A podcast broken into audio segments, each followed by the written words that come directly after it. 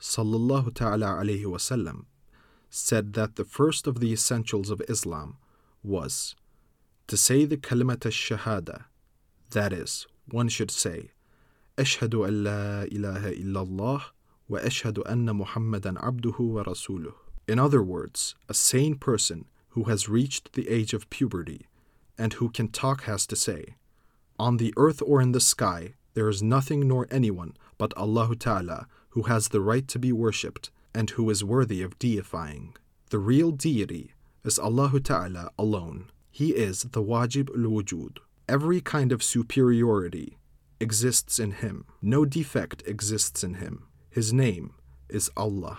And to believe in this absolutely with all their heart. Also, one should say and believe the most noble person named Muhammad ibn Abdullah, who had a face that was rosy in appearance, white reddish, bright and lovely, with black eyes and brows, a blessed wide forehead and beautiful manners, whose shadow never fell on the ground, who was soft spoken and was called Arab because he had been born in Mecca of Hashemite descent, is the human being and messenger sent by Allah Ta'ala. The Prophet's mother was Hazrat Amina bint, daughter of Wahab. His birth in Mecca honored the world at the dawn of Monday, April 20, in the Gregorian year 571. When he was 40, he was informed that he was the Prophet. Monday, Ramadan 17, 610.